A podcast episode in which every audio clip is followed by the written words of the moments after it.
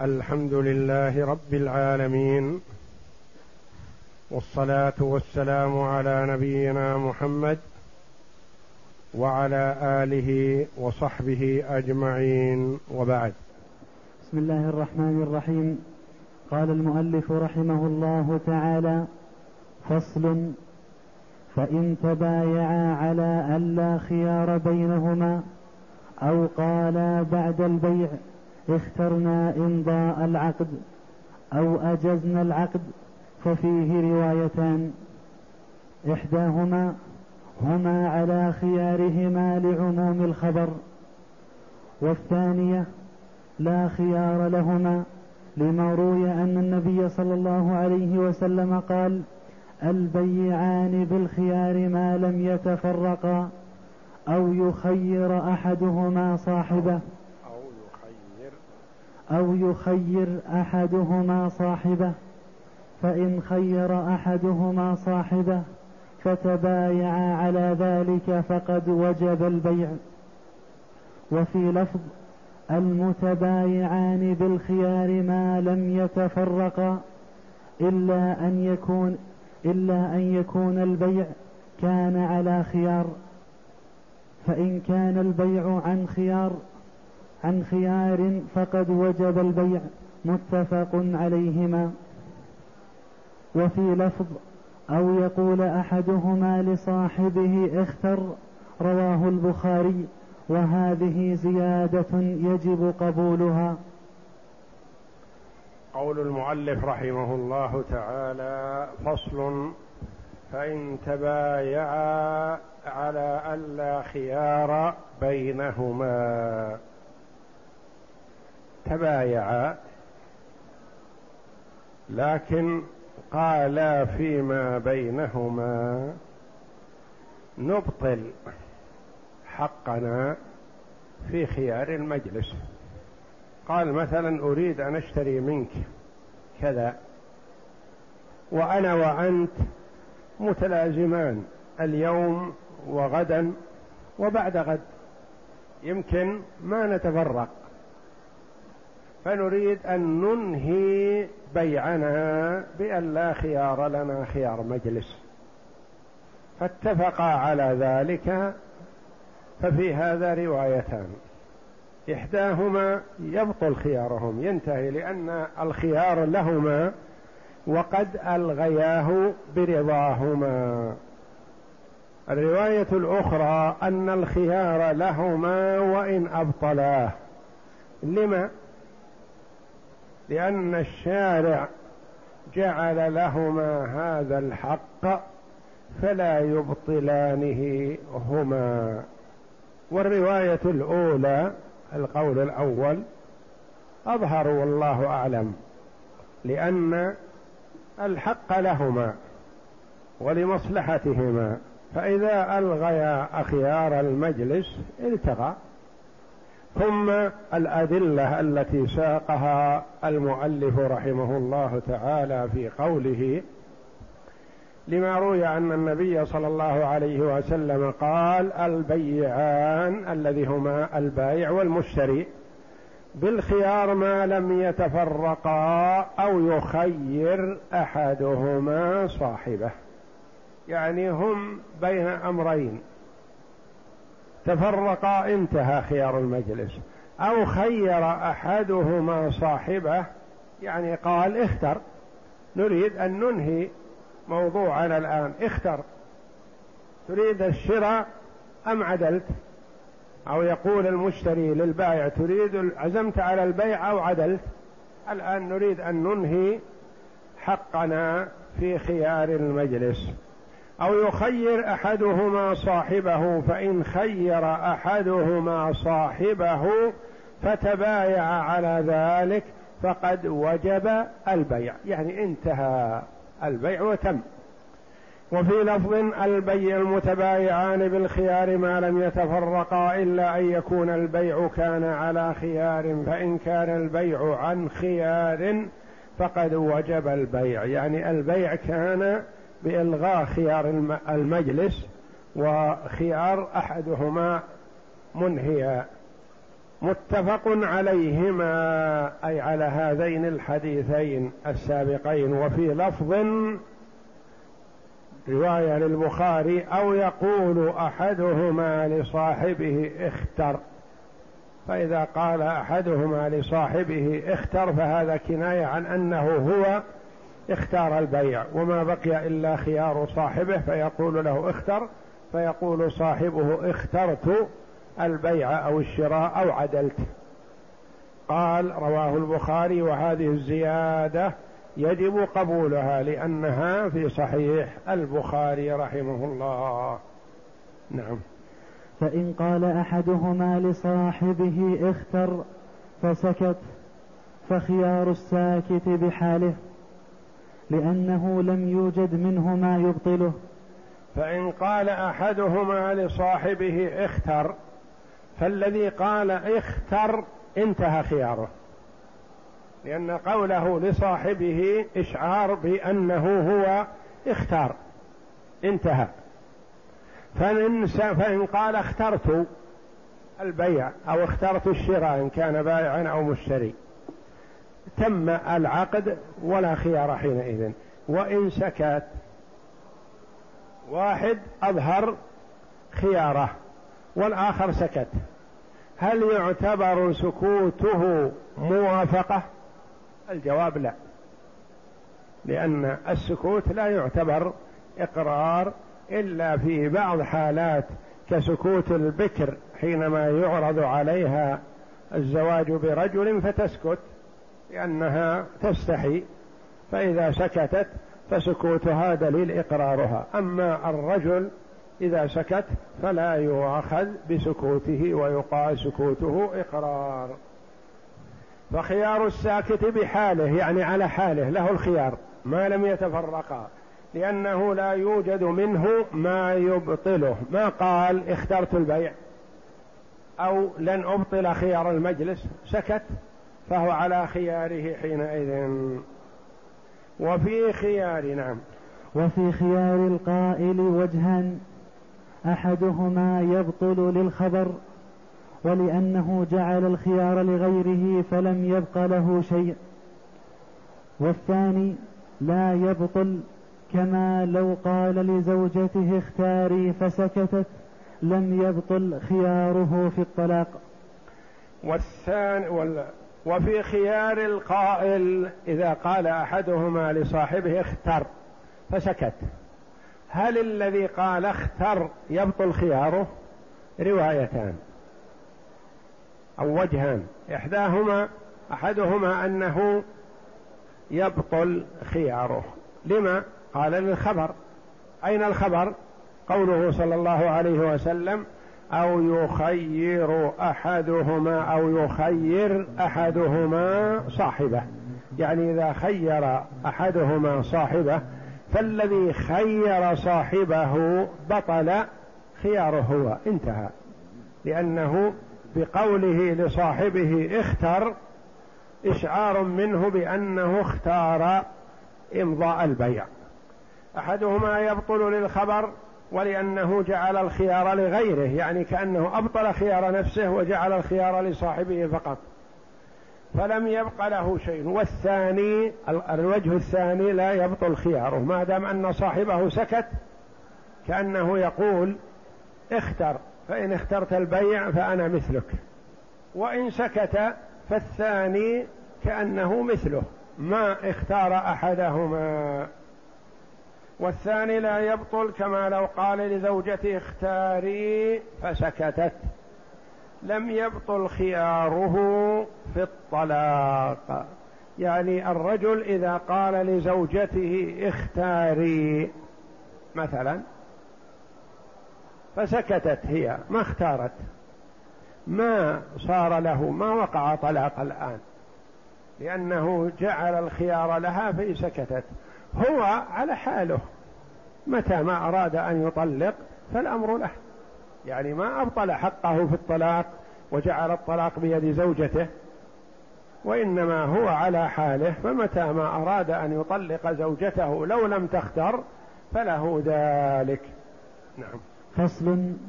ويثبت خيار المجلس في كل بيع للخبر ولأنه شرع للنظر في الحظ. وهذا يوجد في كل بيع. وعنه. وعنه لا يثبت في الصرف والسلم وما يشترط فيه القبض في المجلس لأنه لا يثبت فيه خيار الشرط. فصل ويثبت خيار المجلس في كل بيع للخبر. خيار المجلس يثبت في كل بيع. ولا يقال يثبت في كل عقد. لا. وإنما يثبت في كل بيع. وما هو ملحق بالبيع كالإجارة مثلا. فمثلا في عقود لا خيار في المجلس فيها. عقد النكاح إذا أجري خلاص. عقد الوقف عقد العتق ما في خيار هذا. إذا اعتق عتق. إذا أوقف قال أوقفت صار وقف ما يتراجع فيه. وإنما قال المؤلف رحمه الله في كل بيع للخبر. وأين الخبر؟ يعني الحديث السابق. ولأنه شرع للنظر في الحظ. يعني شرع للرجل لينظر في أي الأمرين خير له. يتروى لأن الإنسان حينما يقال له مثلا تبيع بيتك بألف؟ قال نعم. يفاجأ بالألف أو مبلغ كبير مثلا فيبادر بالموافقة. فجعل الله جل وعلا له خيار المجلس ليتروى. لأنه إذا قال نعم ثم بعد دقيقتين أو ثلاث فكر في الأمر. باع البيت بالألف مثلا أين ينقل أولاده؟ يتعب في هذا. ماذا يعمل بالألف؟ ماذا كذا؟ فجعل الله له الخيرة التأمل في هذا فترة اجتماع الطرفين. لأنه شرع للنظر في الحظ يعني فيما هو أحظ للإنسان وخير له. وهذا يوجد في كل بيع سواء كان بيع عادي أو بيع سلم أو بيع يعني صرف أو بيع تمر بتمر أو شعير بشعير أو ذهب بذهب ونحو ذلك. هذا كله يعتبر بيعا. وعنه لا يثبت في الصرف والسلم وما يشترط فيه القبض في المجلس. وعنه. رواية عن الإمام أحمد أن خيار المجلس لا يثبت في الصرف ولا يثبت في السلم ولا يثبت في كل ما يشترط فيه التقابض في المجلس لأنه لا يثبت فيه خيار شرط. من المعلوم أن الصرف والسلم وبيع الربوي بالربوي لا يثبت في خيار الشرط أبدا. هل يثبت في خيار المجلس أو لا؟ ما هي الأشياء المختلف فيها؟ قال الصرف. مثلا أعطاه جنيه صرفه له بثلاثمائة ريال. هذا قبض الجنيه وهذا قبض الثلاثمائة ريال وجلسا معا نصف ساعة. ثم بدأ لأحدهما قال لا يا أخي أنا عدلت عن الصرف هذا أنا مغلوب في هذا الصرف ونحن في خيار المجلس. هل لهما خيار المجلس؟ الرواية الأولى لهما خيار المجلس لأنهما في المجلس وما تفرقا. الرواية الثانية تقول هذا صرف والصرف يدا بيد. وبالتقابض انتهى البيع فلا خيار للمجلس. السلم السلم ما هو؟ كما تقدم لنا وسيأتي بابه إن شاء الله وتقدم لنا الإشارة إليه هو أن يبيع أشياء في الذمة موصوفة بنقد حاضر يعني بعكس البيع. البيع يبيع أعيان مرئية موجودة بدراهم سلمت الآن أو بعد أسبوع أو بعد شهر. الدراهم في الذمة والعين موجودة. السلم بالعكس. المبيع في الذمة والقيمة منقودة. مثلا يقول أبيع عليك ألف كيلو من القمح موصوف بصفاته التي تحدده وتضبطه بألف ريال. القمح غير موجود الآن ولا زرع إلى الآن. الرجل سيزرع. يقول أسلمك إياه في الموسم مثلا في شهر كذا. وأخذ الدراهم لأجل يزرع. هذا يسمى السلم وهو تعجيل القيمة وتأخير المبيع. موصوف في الذمة. هل هذا في خيار مجلس؟ إذا الرجل جاء وباع على صاحب المحل ألف كيلو من القمح بألف ريال واستلم الرجل ألف ريال والقمح موصوف وكتب السند وهما جالسان. هل يسوغ لأحدهما أن يقول عدلت؟ هل لهما خيار مجلس؟ هذه الرواية الثانية تقول لا خيار مجلس في هذا. لما؟ لأن هذا البيع قالوا يدا بيد فكما أنه لا خيار شرط فيه فكذلك لا خيار مجلس. وما يشترط فيه القبض في المجلس. يشترط القبض في المجلس في بيع الذهب بدراهم. الرجل جاء إلى صاحب الذهب واشترى منه حلي ذهب بعشرة آلاف ريال. واستلم الرجل الذهب المشتري واستلم صاحب المحل عشرة الآلاف ريال وهما جالسان معا. هل يسوغ لأحدهما ما دام معا أن يلغي البيع؟ هذا هي الرواية الثانية. تقول لا يلغيه لأن ليس له خيار. مجلس. يشترط القبض مثلا. رجل اشترى ألف كيلو من الشعير بألف كيلو بخمسمائة كيلو من من القمح مثلا. هذا ماذا يشترط فيه؟ يشترط فيه القبض في المجلس ولا يشترط التساوي لأن القمح نوع والشعير نوع آخر. أجناس مختلفة. فيشترط فيها القبض في المجلس. هل فيهما خيار مجلس؟ هذه الرواية الثانية تقول مثل هذا لا خيار فيه في المجلس لأن هذا يشترط فيه التقابض وما دام حصل التقابض انتهى البيع. الرواية الأولى تقول في خيار مجلس ما دام ما تفرقا كذلك في بيع الذهب بالدراهم ونحوه. الرواية الأولى تقول في خيار مجلس لأن هذا بيع. الرواية الثانية تقول لا خيار في هذا. لما يرحمكم الله تقول لا خيار في هذا؟ قالوا لأنه مبني على أنه يدا بيد. ومن المعلوم أنه لا خيار فيه بشرط فكذلك لا خيار مجلس. أما خيار الشرط فمعلوم أنه ليس في خيار شرط. فمثلا ما يجوز للمرأة أن تشتري الذهب مثلا بألف ريال وتقول على مشورة أهلي أمهلني إلى الغد. نقول ما يجوز هذا؟ تشتري ولا تدعه؟ وإلا تريهم إياه قبل إجراء البيع.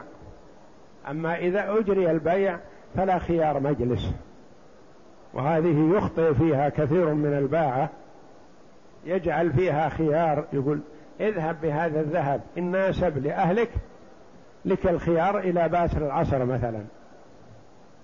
هذا ما يسوغ ولا يصح لأنه لا خيار شرط في بيع الذهب بالدراهم. وإنما الخلاف في خيار المجلس فيه هل في خيار مجلس أو لا؟ نعم. فصل الضرب الثاني خيار الشرط. الضرب الثاني خيار الشرط. المؤلف رحمه الله قال في العنوان الكبير باب الخيار في البيع. باب الخيار في البيع. وقال وهو على ضربين. وهو على ضربين. ما هما الضربان؟ هما خيار المجلس وخيار الشرط. خيار المجلس عرفناه ما دام في المجلس. وهل يثبت في كل بيع أو يثبت فيما يجوز فيه خيار الشرط؟ روايتان. هذا الضرب الثاني خيار الشرط. يعني يشرط له الخيار لفترة كذا. يقول لي الخيار من الآن إلى بعد صلاة الظهر من يوم غد. إلى الجمعة القادمة. لي الخيار إلى غروب الشمس من يوم غد. لي الخيار إلى طلوع الشمس من يوم غد. مثلا يحدد حد معين. نعم. الضرب الثاني خيار الشرط نحو أن يشترط الخيار في البيع مدة معلومة فيجوز بالإجماع ويثبت فيما يتفقان عليه من المدة المعلومة وإن زادت على ثلاث. نعم. نحو أن يشترط الشرط الاثنين. الألف هذه ألف التثنية. فاعل. أن يشترط الخيار في البيع مدة معلومة. لا بد بهذا الشرط. مدة معلومة. ما يقول لي الخيار أيام؟ أمهلني أيام أفكر في الموضوع. اجعل لي الخيار فترة من الزمن. كم يكفيك؟ ما أدري كم يكفين أمهلني أيام و... واشترط عليك لي الخيار فترة من الزمن. ما هذه الفترة؟ ما أحدد. نقول لا ما يصح هذا. لابد من التحديد. مدة معلومة بالساعة أو باليوم أو بالشهر ثلاثة أيام أو خمسة أيام أو أكثر أو أقل.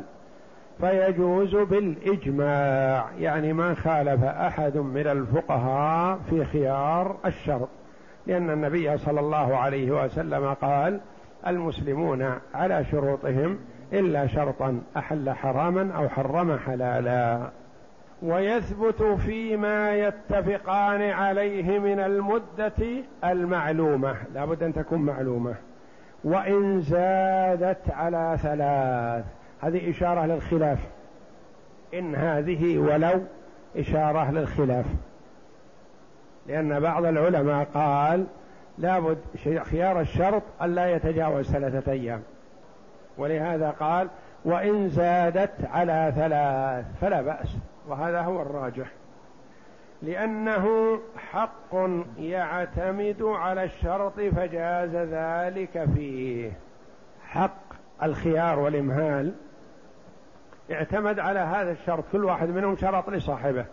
مثلا فجاز ذلك فيه كالأجل. مثل ما لو قال أنا اشتريت لكن أشترط عليك ألا تطالبني في القيمة إلا بعد شهر. نقول يصح هذا لأن هذا أجل في التسليم وهو صحيح. مثل ما لو حدد الخيار بأجل فيصح هذا. نعم. لأنه حق يعتمد الشرط. فجاز ذلك فيه كالأجل ويجوز شرطه لأحدهما دون صاحبه. ويجوز شرطه لأحدهما دون صاحبه. مثلا يقول أشتري منك هذا البيت بألف.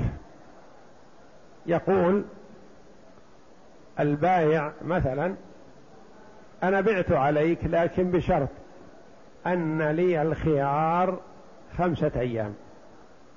وأنت تريد خيار؟ قال لا أنا اشتريت. من الآن ليس لي خيار. فصار الخيار لمن؟ للبايع يقول بعت لكن على أن لي الخيار ثلاثة أيام. ومثل ذلك لو جعل الخيار للمشتري. يقول مثلا أتشتري مني هذا البيت؟ قال نعم. قال أبيعه عليك بألف. قال المشتري نعم أنا أشتري اشتريت الآن. ولكن أمهلني اجعل لي الخيار خمسة أيام. إن رأيت أنني سأتمكن من إحضار القيمة فقد اشتريت. وإن رأيت أنني لا أتمكن من إحضار القيمة فأنا لا أرغب أن يكون مدينا لك ولا لغيرك لا أحب أن أشغل ذمتي بشيء بحق من الحقوق وأنا في سلامة. لأنه لا ينبغي للمرء قدر المستطاع أن يشغل ذمته. كل ما أمكن إبراء الذمة فهذا مطلوب للمسلم. ولهذا ورد في الشرع أن عابر السبيل يعطى من الزكاة ليأكل. ولا يستقرض لأنه إذا أعطي من الزكاة أعطي حقا له وذمته بريئة. وإذا أعطي قرض مثلا فلا يدري هل يتمكن من تسديد هذا القرض أو لا. يبقى في ذمته إلى يوم القيامة. لأنه يكون في نيته أنه إذا رجع إلى بلاده يسدد. فإذا به يخترمه الأجل قبل أن يصل إلى بلاده وقبل أن يعلم أحد عن هذا القرض ثم صاحب الحق قد يستحي من أهل الميت يقول هم مفجوعون في ميتهم ثم أذهب أنا أطالبهم لا يخلف الله علي. فيبقى هذا القرض في ذمة هذا الرجل إلى يوم القيامة. فلهذا أباح الله له أن يأخذ من الزكاة. وإن كان غنيا في بلاده حتى لا يشغل نفسه يشغل ذمته بقرض.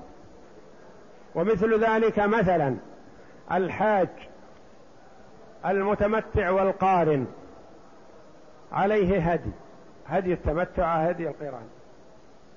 ومن ترك واجبا أو فعل محظورا عليه هدي لجبر هذا النقص.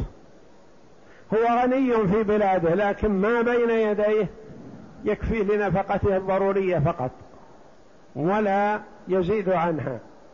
فهو إما أن يستقرض ليذبح أو يصوم ولا يشغل ذمته. فأباح الله له أن يصوم عن دم التمتع ودم القران وهدي الجبران ولا يشغل ذمته بالقرض. فالأفضل للإنسان أن يحرص على براءة ذمته. إذا استقرض من شخص لضرورة يبادر بالقضاء. إذا استدان لضرورة يبادر في سداد الدين. ولا يشغل ذمته بحقوق العباد. لأن الحقوق كما تقدم حق لا يتجاوز الله عنه. وهو حقوق العباد فيما بينهم. وحق الله جل وعلا حري أن يتجاوز عنه سبحانه وتعالى. فهو يتجاوز عن حقه لكن يقتص لبعض العباد من بعض ولا يتجاوز. فمثلا قال أمهلني اجعل لي الخيار خمسة أيام أنظر هل أتمكن من جمع القيمة لأسددك أو لا؟ قال وأنت أيها البايع تريد خيار؟ قال لا أنا ما أريد خيار. أنا من الآن بعت عليك بألف ريال وأنت لك الخيار. فيجوز أن يجعل الخيار لأحدهما دون الآخر. ولأحدهما أكثر من صاحبه لأنه ثبت بشرطهما فكان على حسبه. ولأحدهما دون صاحبه ولأحدهما أكثر ويجوز نعم. تبايع هذا البيت فيما بينهم بألف. البايع قال لي الخيار ثلاثة أيام. المشتري قال أنا لا تكفيني ثلاثة أيام. لأني لا أدري أتمكن من جمع القيمة أو لا. فأنا أريد الخيار عشرة أيام. أو قال أحدهما أنا أريد أن أستشير شخص والشخص هذا مسافر فما يكفيني ثلاثة أيام؟ أنا أريد الخيار لي خمسة أيام. قال الآخر أنا يكفيني الخيار ثلاثة أيام. هذا صحيح. قال أحدهما أنا لي الخيار إلى أذان الظهر من يوم الاثنين القادم. قال الآخر لا أنا ما يكفيني هذا لأني أبستشير من هو غايب عن المكان. وإنما اجعل لي الخيار حتى أذان العصر من يوم الجمعة. فإن أبطلت البيع قبل أذان العصر من يوم الجمعة وإلا فقد لزم. صح. واحد الخيار له إلى يوم الاثنين واحد الخيار له إلى يوم الجمعة. صح. نعم. ولو اشترى شيئين صفقة واحدة وشرط الخيار في أحدهما بعينه صح. ولو اشترى شيئين صفقة واحدة وشرط الخيار في أحدهما بعينه صح. نعم اشترى هذا البيت وهذه الأرض. وقال مثلا هذه الأرض اشتريتها. خلاص لي خيار المجلس فقط. وأما الش... لكن البيت أريد أفكر هل يناسب لي شراءه أو لا؟ فاجعل لي الخيار في البيت خمسة أيام. وأما الأرض فأنا لا أحتاج أن تجعل لي فيها خيار شرط انتهيت شريت. هذا صح. صفقتين اشتراهما معا إحداهما عزم عليها والأخرى جعل الخيار له. نعم. وإن شرطه في غير معين منهما أو لأحد المتبايعين غير معين لم يصح لأنه مجهول فأشبه بيع أحد العبدين. وإن شرطه في غير معين منهما ما قال لي الخيار في البيت ولا قال لي الخيار في الأرض ولا قال لي الخيار فيهما قال لي الخيار في أحدهما. هذا لا يصح. لأنه ما جعل الخيار في معين.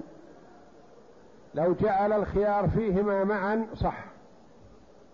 لو جعل الخيار في أحدهما بعينه صح. جعل الخيار في واحد منهما لا بعينه ما صح. لأنه ما حدد الشيء الذي جعل له فيه الخيار. وإن شرط أو لأحد المتبايعين غير معين لم يصح. قال مثلا تبايعا وقال الخيار لأحدنا مدة أسبوع. الخيار لأحدنا مدة أسبوع. ما يصح لأنه لمن الخيار؟ لأحدكما ما يصح لأيكم. لأنها في هذا جهالة. مثل لو قال اشتريت أحد العبدين بألف ريال. ما صح حتى يعين الرقيق الذي يريده بألف. وإن شرط الخيار لأجنبي صح وكان مشترطا لنفسه موكلا لغيره فيه لأنه أمكن تصحيحه على هذا الوجه فتعين وإن شرط الخيار لأجنبي قال مثلا أنا بعت عليك هذا البيت بألف ريال لكن أجعل الخيار لأبي ثلاثة أيام. أو أجعل الخيار لأخي فلان ثلاثة أيام. أو أجعل الخيار لوكيلي فلان ثلاثة أيام. صح. لأن هذا الأجنبي الذي جعل له الخيار أصبح بمثابة وكيل من جعل الخيار لنفسه. يقول أنا اشتريت هذا لكن أنا مسافر الآن. يمكن لا ألتقي بك. لكن أجعل الخيار لأخي ثلاثة أيام. إن اختار الفسخ فمن حقه وإن لم يراجعك خلال ثلاثة أيام فقد اختار العقد وتم. يجوز أن يجعل الخيار لغيرهما وهذا سائر. يقول أجعل الخيار لوكيلي أجعل الخيار لأبي أجعل الخيار لأخي ثلاثة أيام أو خمسة أيام صح. نعم. ولمشترط الخيار الفسخ بغير رضا الأجنبي وللأجنبي الفسخ إلا أن يعزله المشترط ولو شرط الخيار للعبد. نعم. ولو ولمشترط الخيار الفسخ بغير رضا الأجنبي. قال مثلا أنا اشتريت هذا البيت بألف ريال وأجعل الخيار لأبي خمسة أيام. هذا الشراء في الصباح. تفرقا هذا المشتري العصر. بدأ له أن يلغي البيع. قال ما في حاجة ننتظر أنا لا خيرة لي في البيع. فجاء إلى البائع وقال ألغيت ما اشتريت طيب أنت جعلت الخيار لأجنبي لأبيك لأخيك مثلا. انتظر ماذا يقول؟ لا يقول أنا صاحب العلاقة. أنا صاحب العلاقة ولكن أبي وأخي وغيرهما بمثابة وكيل عني. لكن أنا الآن بدا لي أفسخ العقد. فيفسخ يفسخ العقد مجريه ولو لم يرجع إلى الأجنبي لأن الأجنبي جعل بمثابة وكيل وصاحب الحق بإمكانه أن يطالب بما يريد ولا يرجع إلى الوكيل.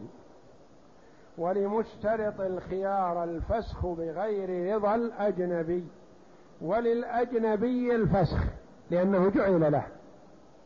الأجنبي خلال المدة التي جعلت له ثلاثة أيام أو كذا يقول فسخنا البيع. يأتي الأب أو الأخ أو الجار أو الوكيل أو الذي جعل له حق الخيار فيقول فسخنا البيع. ما صح له أن يجري ذلك. ما لم يعزله. إن عزله من اشترط الخيار له ففسخه لا قيمة له. نعم. ولو شرط الخيار للعبد المبيع صح لأنه كالأجنبي. ولو شرط الخيار للعبد المبيع صح لأنه كالأجنبي. مثلا يقول هذا الرقيق عندي أنا أعتبره مثل أحد أولادي. غال علي لكني مضطر لبيعه. أبيع عليك بألف ريال مثلا على أني أجعل له هو الخيار خمسة أيام. أريد أن يعرف حالك. هل سيستريح ويستقر عندك؟ فله الخيار. هل هو سيتعب عندك؟ فيرجع إلي. فهو يلغي البيع. صح لأن العبد الذي هو الرقيق عاقل مدرك فجعل الخيار له مثل ما لو جعله لأبيه أو لأخيه أو لجاره أو لوكيله. فالمبيع نفسه يجعل له الخيار لأنه عاقل. نعم. وقال القاضي إن جعل الأجنبي وكيلا فيه صح وإن أطلق الخيار لفلان أو قال هو لفلان دوني لم يصح. لأن الخيار جعل لتحصيل الحظ للمتعاقدين بنظرهما فلا يكون لمن لا حظ له. وقال القاضي أبو يعلى رحمه الله إن جعل الأجنبي وكيلا فيه يقول لي الخيار خمسة أيام ووكيلي في هذا فلان. صح.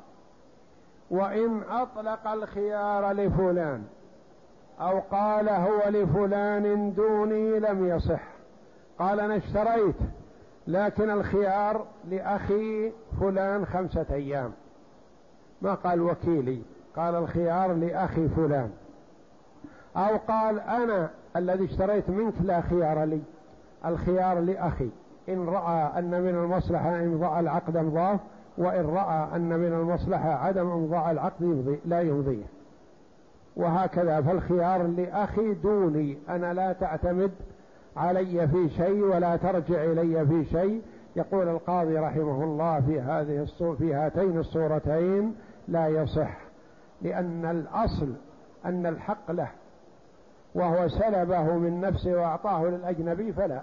لكن إذا جعل الأجنبي مثابة وكيل صح. وإن كان العاقد وكيلا فشرط الخيار للمالك صح لأن الحظ له. وإن جعل للأجنبي لم يصح لأنه ليس له توكيل غيره. وإن كان العاقد وكيلا فشرط الخيار للمالك صح. الوكيل اشترى لموكله دارا. وقال أجعل الخيار لموكلي خمسة أيام. موكلي في الرياض. فأنا أطلبه يأتي ويطلع على البيت. إن ناسب له البيت فقد تم العقد وإذا لم يناسب له فأنا اشتريت له ما اشتريت لنفسي. فجعل الوكيل الخيار للمالك. لصاحب الحق صح لأن الحظ له. وإن جعله للأجنبي لم يصح. الوكيل جعل الخيار لأجنبي ما صح. إلا إن كان قد جعل له حق التوكيل لأن قاعدة في الفقه الوكيل لا يوكل. إلا إن جعل له حق التوكيل. مثلا أنت وكلت وكلك فلان في قبض حقه من زيد. جئت إلى زيد فما أعطاك المبلغ. فوكلت شخصا آخر يستلم من زيد.